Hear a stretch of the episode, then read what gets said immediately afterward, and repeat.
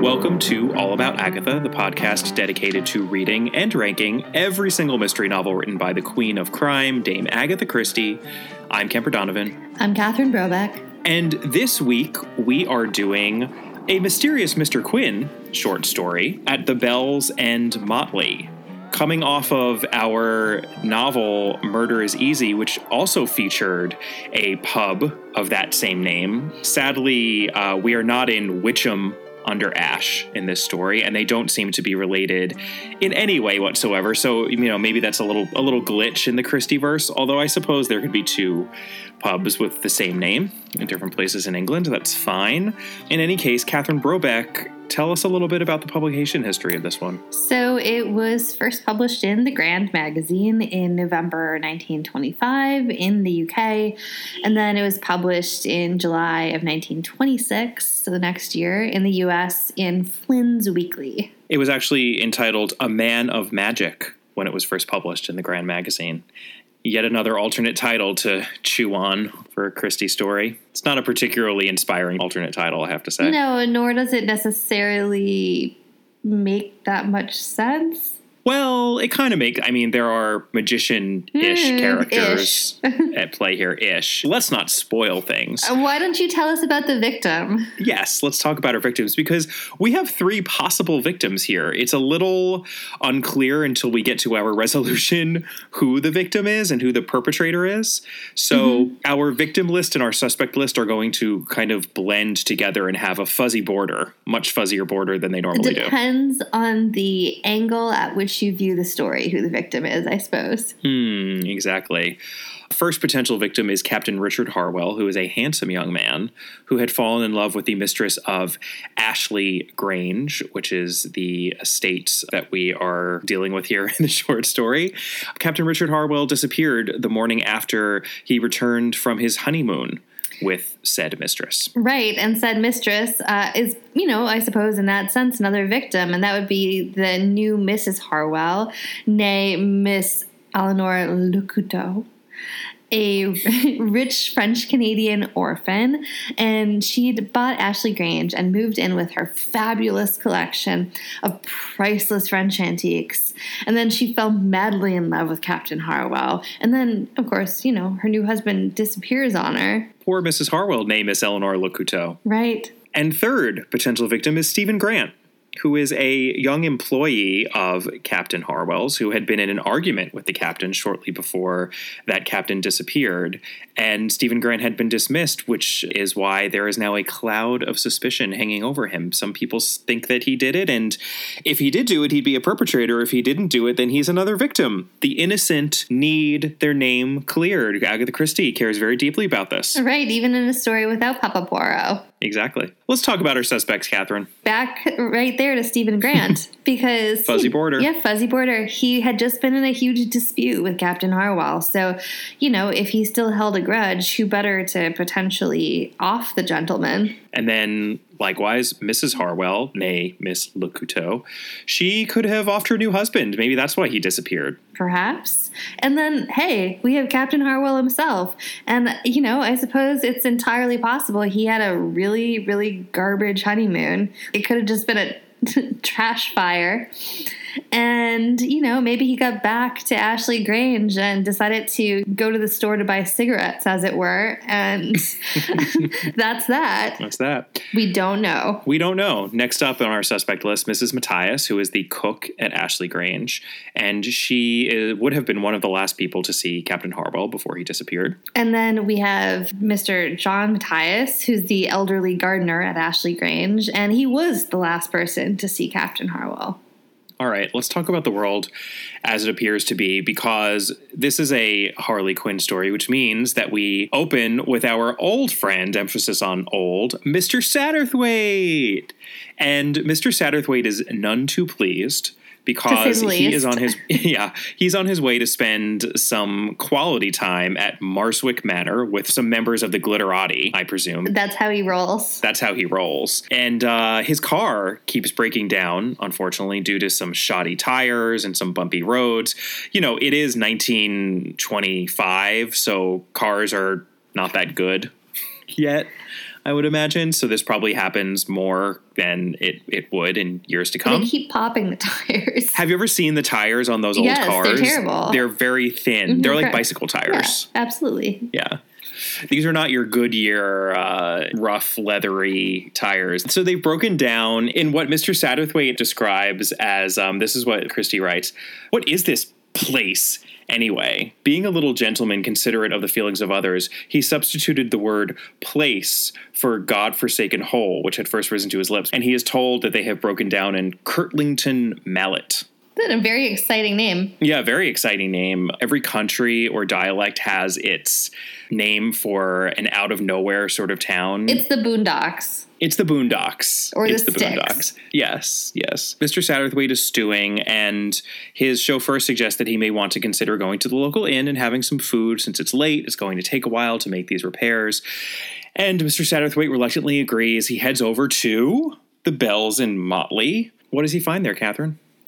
Well, he finds first that Mr. William Jones, the landlord of the inn, offers him a sizable steak, and that's appealing. So he finds that. But Mr. Jones also tells him that the only other guest at the inn is a Mr. Quin. And for unclear reasons, that's exactly Satterthwaite's reaction, because clearly it must mean his Mr. Harley Quinn and not another Mr. Quin, which just seems odd. If I went into a country inn in the middle of nowhere and somebody said the only other guest is Mr. Donovan, I don't think I would immediately jump to it being you, Kemper. But then I am not as mysterious as Mr. Quinn. You give yourself not enough credit. I don't have the predilection for popping up in the darndest of places like our dear Mr. Quinn. That is true. But, Satterthwaite's right. It is Mr. Harley Quinn, and he immediately heads over to the other room to see his friend. So they're sitting there, and as a storm picks up outside, Jones tells them that on a night much like this, he's reminded of the night when the Harwells returned from their honeymoon. Some night, huh? On this very night, 10 years ago, along this same stretch of road, in a dense fog, just like this. And suddenly, Satterthwaite then remembers how he knows the tiny village of Kirtlington Mallet. I saw the worst accident I ever seen. He then proceeds to narrate the details of this to Mr. Quinn, even though it is very quickly apparent that Mr. Quinn also knows this story, because Mr. Quinn suggests that perhaps the two of them can solve this mystery merely by sitting there. I'd like to pull out that section in which Mr. Quinn makes that point, because it will become a very important theme in perhaps Catherine's favorite Christie novel, which is coming up soon, Five Little Pigs, in terms of looking back on something and what we gain by the passage of time and looking back on something in the past. This is what Christie writes. "That is a curious idea of yours," said Mr. Satterthwaite slowly, "that one sees things better afterwards than at the time." Mr. Quinn responds, "The longer the time that has elapsed, the more things fall into proportion. One sees them in their true relationship to one another." And then Mr. Satterthwaite goes on to relate the facts. I'm not sure I agree with that. I think often the passage of time muddies things because memory is a tricky, fickle beast, but that's the theory. And Christie, she was at least fascinated by the theory if she didn't subscribe to it 100% I think that the argument to be made, and it's sort of the point that Mr. Quinn is making, is that you can't say the passage of time as in 2 years. You have to say the passage of time as in a significant amount of time, because emotions might not be so high. You might not see things exactly as they were then. So I think that they use 2024? Is that the year that they use? Yeah, well, and we even saw it in The Coming of Mr. Quinn, the first story, when it's about a decade, right? Mm-hmm. It's a long time. But yes, in this, I was very, very tickled by the fact that they imagined themselves looking back on the events of this mystery as if they were living in the year 2024. Yep. Which obviously at the time much closer to us right now than it was to them. Or 2025 actually, since this was in 1925, right? Which makes sense. And they even talk about in 1824 Mr. Satterthwaite says, 100 years ago, we have the age of powder and patches. Shall we say that 1924 was the age of crossword puzzles and cat burglars? And then that made me start wondering what 2024 would be the age of, and I don't think then I got depressed. Yeah. We just, I know. I don't think anybody, not me, nor probably anybody listening, really wants to contemplate what that epigraph will be. Yeah. It's not every day that you read an Agatha Christie story and the year 2025 is referenced, the future by a mere 7 years. I know. Cubs win the World Series and we all, what else happens in Back to the Future? Little girl, stop.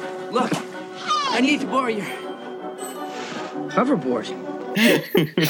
Maybe we'll get those hoverboards in 7 years. I know. Any day now, any day. So they're looking back on this from as great a distance as possible. And Mr. Satterthwaite first just sort of gets down to brass tacks and relates what happened. So here's what happened. When they finally pulled the driver's body from the twisted, burning wreck, it looked like this.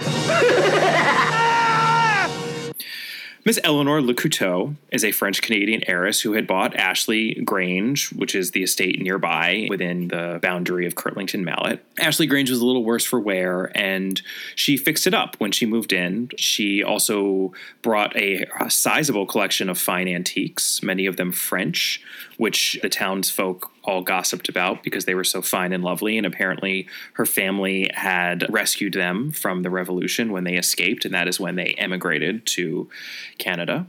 She is 23 years old. She is beautiful, rich, and an orphan. At 23, can you really be an orphan? Sure. I guess just she doesn't have any extended family around her. She's alone. Correct. She lives in Ashley Grange with Mrs. Sinclair, who is a lady of high breeding, who acts as her companion or guardian, or duenna. Weird word choice that Satterthwaite uses. Yeah, because I feel like usually a duenna has a little bit more of a governess. Don't you imagine a duenna as being a little bit more governess adjacent? Yes. But that's such a Mr. Satterthwaite word to use, duenna. So fancy. Always going for the dime words, Mr. Satterthwaite, when a nickel word will do just as well. Right. A companion should have been his word choice. Companion. So. Yeah. So many a young man, of course, wants to marry Miss Le Couteau, but she's never been interested in anyone until the dashing Captain Harwell comes in for the hunt. Ooh, the hunt, literal and figurative. And they are engaged in 2 months and married 3 months after that. So this is a whirlwind courtship. They then go abroad to France for 2 weeks. They then return to Ashley Grange. The next morning, Harwell is seen taking a stroll by the gardener, John Matthias, and then he is never seen again. Dun, dun, dun. Yes, sir. That was the worst accident I ever seen. Yeah, so since then, suspicion has fallen on Stephen Grant. He'd been in charge of Harwell's horses, and so he'd been dismissed, but then he'd also been seen in the vicinity of Ashley Grange on the morning of the disappearance. So he was detained by the police, but, they really had zero evidence and really no motive. But even so, Mr. Jones, the Bells and Motley landlord, he has a daughter, Mary, who's very pretty and very much in love with Stephen Grant and very much wants to marry Stephen Grant. But Grant has been living under this huge cloud of suspicion ever since, making his life miserable and preventing them from getting married. Also potentially suspicious, Matthias and his wife, since they're there. And they could have had something to do with it. But they were questioned repeatedly, and they backed each other up. But still, Matthias wasn't comfortable enough after that he and his wife moved to Essex. So they are gone. Nowhere to be seen. Right. Gone. Just gone. Everyone's gone. Correct. Yep. Another possibility here, right, is that if Harwell wasn't murdered, he could have just left. One of the things that is possible, right, is that he had wanted something out of the marriage, but he didn't want to be actually married. But Eleanor had these fancy London solicitors, and they'd apparently looked into his background in case he was a gold digger. And so part of the, I guess, almost like a prenup was that Eleanor had essentially offered him a chunk of money to have as his own. Mm-hmm. But he turned all of it down, claiming personal wealth and that he had no need for hers. So, you know, it does not seem at all like he was a gold digger. At the same time, it's speculated that perhaps he could have left and then held the fact that he's missing and she doesn't have any way to marry again, that could have been held over her head for some other reason, right? Mm-hmm. So, I mean, there are possibilities, but it doesn't seem to make sense, right? It doesn't seem like he would just vanish. The disappearance really doesn't make sense. So after this happens, Eleanor can't stay at the house any longer, so she sells it and all of its priceless belongings for £60,000 to an American millionaire. I did say American, so he's got to have a ridiculous name, and his name is Mr. Cyrus G. Bradburn. There we go. I like it. And I'm into it. Then she left. Mr. Cyrus G. Bradburn, American millionaire. That could be a good story. I think he might be Daddy Warbucks' friend. I don't need sunshine now to turn my skies to blue. I don't need anything but you. Oh, perfect. Even better. Yes, so now Mr. Bradburn has the house and all of the antiques, and Eleanor has presumably fled back to the continent. They come to a little bit of an impasse, which is when they start talking about really looking at this from the far, far future. And I do appreciate there's this little back and forth, which is so typical of the Mr. Quin stories. Every Mr. Quin story has to have two elements, both of which I wince at a little bit, but also cherish. One is comparing Mr. Quin to Harlequin. Actually, we don't really have that moment here, although it is mentioned that the name of the inn is peculiarly appropriate to Mr. Quin, since it is called the Bells and Motley. Yeah. Motley colors, and then bells like a jester would wear, or like Harlequin might wear, perhaps. So we have that. So check on that one. Oh. And then we have to have Mr. Satterthwaite sort of being bitter about life having passed him by and just being an observer and wanting more out of life. There's this melancholic tone to these stories that is quite unusual. And here we have Mr. Satterthwaite when he's frustrated and he can't find his way out of this mystery. And Mr. Quin says, "You have seen much of life, more than most people. Life has passed me by," said Mr. Satterthwaite bitterly, "but in so doing has sharpened your vision. Where others are blind, you can see." "It is true," said Mr. Satterthwaite. "I am a great observer." He plumed himself complacently. The moment of bitterness was past. So weird. It's so weird. All of these stories have it. We'll be tracking that element within the Mr. Quin story. So stay tuned, listeners, because there's more to come. So after he gets his boost, though, this is where we get that quote before about the, shall we say, 1924 was the age of crossword puzzles and cat burglars. Mm-hmm. And from there, Mr. Satterthwaite basically... It really would seem like rambling were it not a short story and were we not almost to the very end of it. So what seems like rambling isn't. Satterthwaite starts talking about whether or not crossword puzzles are actually international, but he does note that cat burglars are, because he tells a long-winded story about a series of chateau burglaries in France that were ultimately chalked up to the Clondinis, a mother, daughter, and son acrobat troupe who had recently vanished from performing themselves. Of course. You know, the story is really going well up until this point. I have to say, it's intriguing. What is the mystery? And then Mr. Satterthwaite rolls into this, and... my eyes. And is that where it lost you, Catherine? It lost me there. That might have been where my eyes started rolling. Yeah, perhaps. I think it's time to talk about the world as it actually is. So that seemingly unnecessary story about the Clondinis and conjuring tricks turns out not to have been unnecessary at all. It's in fact vital to solving this mystery. For Mr. Satterthwaite has an epiphany. Of course he does. What if they were looking at the sleight of hand in the wrong way? What if Harwell hadn't disappeared, but everything else in the story was the same? As in, Miss Eleanor sells Ashley Grange and all of her belongings for no reason. Right. Because the disappearance hadn't happened. I mean, at that point, the focus would have been on this rich young woman selling a house full of priceless French antiquities, again, for no reason. Misdirection. It's misdirection. Christie does this very well in novels, and it's almost like Mr. Satterthwaite is calling out his creator here. The disappearance is the misdirection, so that people don't focus on how weird it is that she fixed up this house and then just up and sold it and disappeared herself. Right, full of priceless French antiquities that her family had supposedly smuggled out of France during the French Revolution. Catherine, solve this mystery for us. Well, I was going to say unsurprisingly, but perhaps surprisingly, the Clondinis struck again. Those darned Clondinis. Circus people, I guess. Eleanor, who's, guess what? The Clondini daughter bought the... What? Miss Le Couteau? Miss Le Couteau does not seem to be... her real name, her name is something, something Clondini. She bought this crumbling manor house probably for a massive bargain because it had been abandoned. And then she moves in all of their stolen goods from all of these chateau robberies across France for the last few years. And then she arranges for her brother, Clondini, who, guess what, poses as Harwell to show up so they could fall in love and marry, and then he could tragically disappear. That's not creepy. Not at all creepy. Tell us about the third member of this act, Kemper.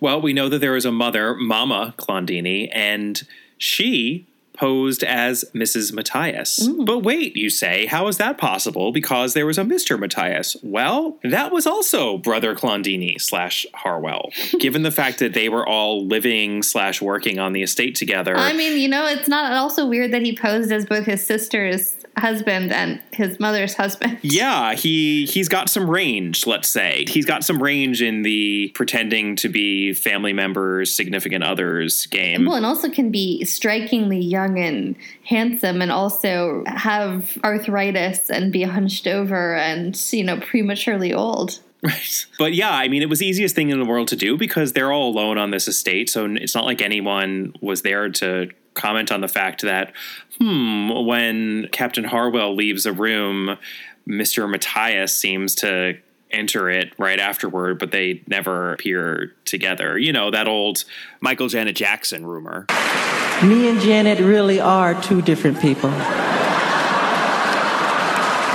The clever idea encapsulated in what is ultimately a fairly silly story is that one person disappeared to great fanfare. Yeah, it was a story across all of England. Right, but which then hushed up the fact that the other people at this estate also disappeared. Mr. and Mrs. Matthias went to Essex and no one ever heard from them. And then Miss Le Couteau also disappeared, but no one really cared because they were also fixated on the first disappearance. So...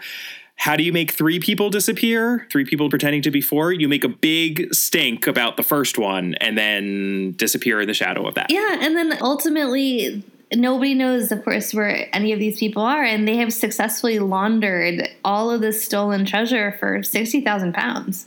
The irony of all this, which should not be lost on any avid Christie fan, is that in 1925, one year before she would disappear herself, Christie wrote a story about the power of disappearing in terms of all the publicity it would create as a means of misdirection when she would go on to disappear herself to great fanfare and be horrified by how much publicity surrounded the event. So she probably should have known better, given what she created in this story a year before she disappeared. But, you know, the life of an author on the page and the life of an author IRL are two very different things. Poor Mr. Cyrus Bradburn, the outrageously named American billionaire, he paid £60,000 for a house full of stolen goods, and he's going to have to give them back. Yeah, but, you know, it's sort of said, well, we shouldn't feel that bad for him because, you know, he's a incredibly obscenely wealthy American, so. Right, this is true. He must be obnoxious. I mean, he's an American millionaire. Come on. I also love when Harley Quinn leaves, Mr. Satterthwaite says, "You were leaving here tomorrow, I think you said." And then he says, "Possibly tonight. My business here is done." It kind of reminds me of Quantum Leap. Right.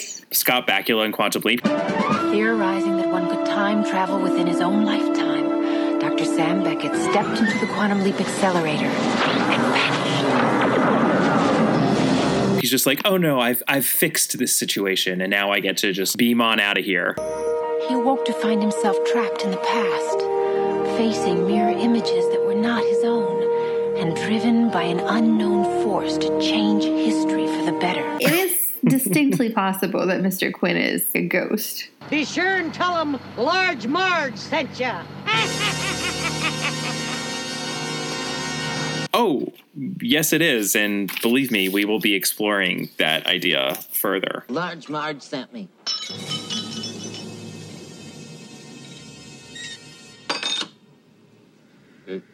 Did you say Large Marge? She just dropped me off. That's impossible. But let's not get ahead of ourselves. But that means the Large Marge I was riding with was... her ghost. We have many, many, many more Mr. Quin stories to come, Catherine. As I look forward to 2024, I will keep that in mind. All right, well, I think that is At the Bells and Motley, unless you have anything further you would like to add, Catherine. Well, I would like to add that Mr. Satterthwaite's car does get fixed. Oh, this is true. His car does get fixed. He's not stuck in Kirtlington Mallet forever. No, he's not. He, too, gets to disappear from Kirtlington Mallet. He's also, by the way, when he's back in his luxurious limo, he sees Mary, the innkeeper's daughter, right, who is in love with poor Stephen Grant, and knows, even though she doesn't know it yet, that all of her problems are going to disappear because the innocent Stephen Grant will have that cloud of suspicion that is hanging over him just cleared right up. And she will get to head on to the altar. Yes, she will. Because the innocent will live to see another day and be productive citizens. Mr. Satterthwaite, matchmaking in his spare time now. Are any of these detectives not matchmakers? I mean, you know what's interesting? All of Christie's male detectives are bigger matchmakers than the female ones. Way big. I mean, all of her male detectives are extremely romantic to a silly degree. Right. We, of course, have Papa Poirot. Parker Pine calls himself a heart specialist, for God's sake. He's almost literally a matchmaker. I mean, that's almost literally what he's doing in a couple of those early stories, especially. Right. And then Mr. Satterthwaite is the biggest softy around. Tommy and Tuppence don't have much time for it. And Miss Marple, please. She's not matchmaking. No, she would just tell a story about... She's match-breaking. I know, she would just tell some story about 20 years ago, somebody had played matchmaker in St. Mary Mead, and it ended in murder. Right. And they ended up, like, being a child murderer. Right, yeah. I mean, that would just be the sort of grace note on that, I think. All right, well... that is At the Bells and Motley. Join us next week for another short story. We just mentioned them. We are going back to Tommy and Tuppence. We only have a few more stories remaining in the Partners in Crime collection. I know. I'm a little sad about that. We will be reading two chapters within the Partners in Crime collection, which together make up one story. And those are The Clergyman's Daughter and The Red House. So together they are a single mystery. We came across that sort of multi-chapter business earlier on in the collection. In the meantime, we'd love to hear from you. Please feel free to reach out via email at allaboutthedame@gmail.com. You can find us on Facebook. Our Facebook page is All About Agatha. We're also on Twitter at All About the Dame. Catherine is at Brobcat. We are on Instagram at All About Agatha. And we would really love it if you took a moment to rate and review us. We will see you next time. Bye. Bye.